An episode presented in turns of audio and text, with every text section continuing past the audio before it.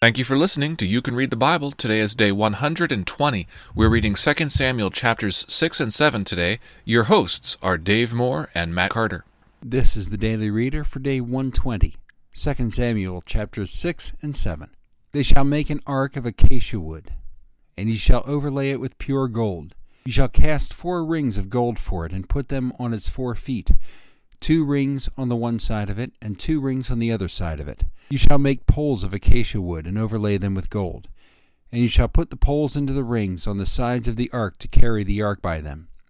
The poles shall remain in the rings of the ark, they shall not be taken from it. And there I will meet you.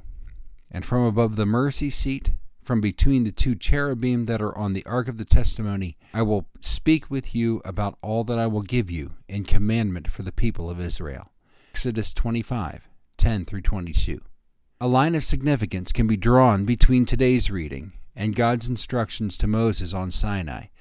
The Ark of the Covenant was not a container for the Lord, nor representative of the Lord, as pagan idols were, but it was evidence of the Lord's special relationship with his people, Israel. The Ark was evidence, testimony of covenant. It contained the law tablets, a sample of manna, and Aaron's staff. It was where Moses and Joshua had spoken with the Lord in the wilderness. Philistines were plagued by it, and their idols bowed down to it. Once ensconced in the most holy place, none could approach it, save for the high priest of Israel. Yesterday we saw David crowned king over all Israel, and his capital moved to Jerusalem a defensible stronghold that was strategically both within Judah and near the northern tribes. Today he requests the ark be brought up from the house of Abinadab, the lone priest who survived Saul's slaughter. A new cart is built for the occasion. Two Levites, who should have known the law, manage the transit. But the trip is marred by tragedy, as the fierce holiness of the Lord is exerted. The ark is preserved, but it comes at a cost a Levite is dead. David is angry, then terrified. As the Lord remains mute throughout, and David's not about to approach him, you're allowed to speculate on the cause of the Lord's response. Finally, the transit is completed. And once David and his house and the ark are settled in Jerusalem, David has an idea. Listen to the Lord's proclamation in chapter 7, as he offers an even better promise a better house than eight David ever could. Our verse for this week is Romans 6:23. For the wages of sin is death, but the free gift of God is eternal life in Christ Jesus our Lord. 2 Samuel 6 and 7. Now let's read it.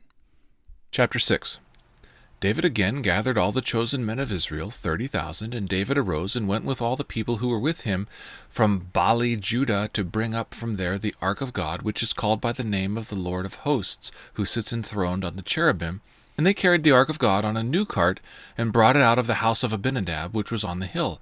And Uzzah and Ahio, the sons of Abinadab, were driving the new cart with the ark of God, and Ahio went before the ark. And David and all the house of Israel were celebrating before the Lord with songs and lyres and harps and tambourines and castanets and cymbals.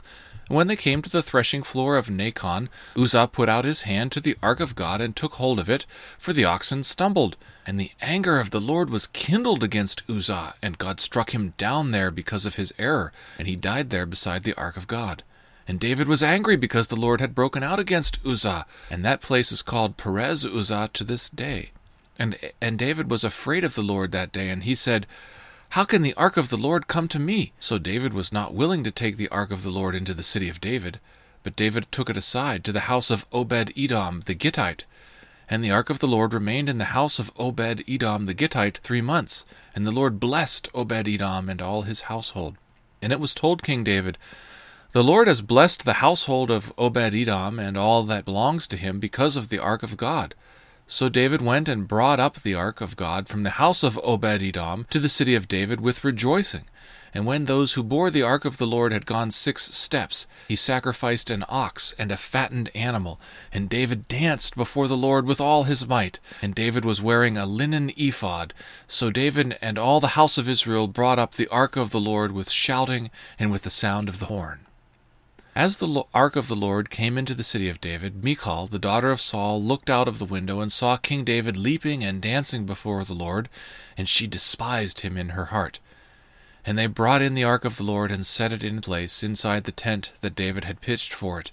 And David offered burnt offerings and peace offerings before the Lord, and when David had finished offering the burnt offerings and the peace offerings, he blessed the people in the name of the Lord of hosts, and distributed among all the people, the whole multitude of Israel, both men and women, a cake of bread, a portion of meat, and a cake of raisins, to each one. Then all the people departed, each to his house.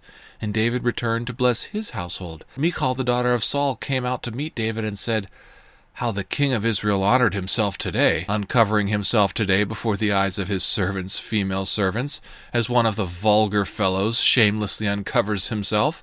And David said to Michal, It was before the Lord who chose me above your father and above all his house to appoint me as a prince over Israel, the people of the Lord, and I will celebrate before the Lord. I will make myself yet more contemptible than this, and I will be abased in your eyes.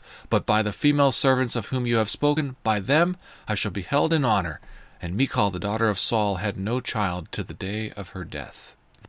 Chapter 7 Now when the king lived in his house, and the Lord had given him rest from all his surrounding enemies, the king said to Nathan the prophet, See now, I dwell in a house of cedar, but the ark of God dwells in a tent. And Nathan said to the king, Go, do all that is in your heart, for the Lord is with you. But that same night the word of the Lord came to Nathan Go and tell my servant David, Thus says the Lord, Would you build me a house to dwell in? I have not lived in a house since the day I brought up the people of Israel from Egypt to this day, but I have been moving about in a tent for my dwelling.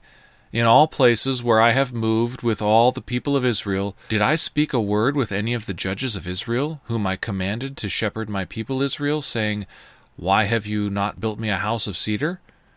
Now therefore, thus you shall say to my servant David, Thus says the Lord of hosts, Took you from the pasture, from following the sheep, that you should be prince over my people Israel. And I have been with you wherever you went, and have cut off all your enemies from before you.